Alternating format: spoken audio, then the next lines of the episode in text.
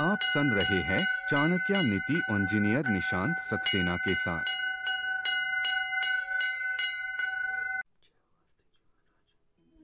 नमस्ते, मेरा नाम है निशांत सक्सेना। आइए सुनते हैं चाणक्य नीति।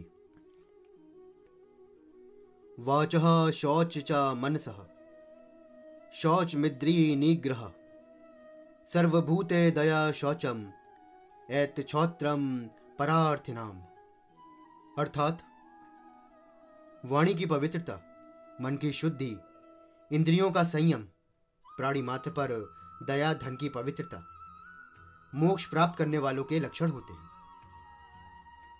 नीति ग्रंथों में अध्यात्म से संबंधित श्लोकों का आना कुछ लोगों को खटक सकता है। उन्हें ऐसा लगेगा कि मानो आचार्य अपने लक्ष्य से भटक गए हैं, लेकिन ऐसा समझना आचार्य के व्यक्तित्व को ना समझ पाना है। अपनी कूटनीतिक चालों से शत्रु को मात देने वाले आचार्य अपने लक्ष्य को प्राप्त करने में इसलिए सफल हुए क्योंकि वो अपने अंतर मन में उतने ही सरल और सहज थे। महान उद्देश्यों को प्राप्त करने के लिए, लघु स्वार्थों को छोड़ने के लिए उन्होंने शिक्षा नहीं दी, उन्हें अपने आचरण में भी विशिष्ट स्थान दिया। आध्यात्म उनके जीवन का आधार था। बंधन तो लीला मात्र है। असल में तो उनके सारे प्रयास मुक्ति के लिए ही थे। उन्होंने इन श्लोकों द्वारा बताया कि भगवत्ता और दिव्यता कहीं अन्यत्र नहीं है। वो प्रत्येक में रची बसी है। ज़रूरत है तो उसका अनुभव करने की।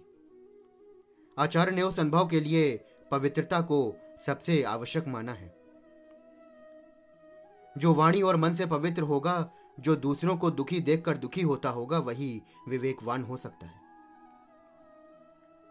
परोपकार की भावना हो, लेकिन इंद्रियों पर संयम ना हो तो भी अपने लक्ष्य को पाया नहीं जा सकता।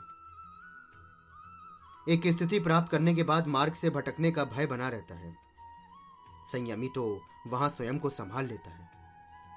लेकिन इंद्रिय लोलुप उसमें उलझ जाता है। बिना विवेक के सत्य का ज्ञान नहीं होता। और उसके बिना बंधन मुक्त भी नहीं हुआ जा सकता। धन्यवाद। आचार्य की संपूर्ण नीतियाँ सुनने के लिए चैनल को फॉलो करना ना भूले।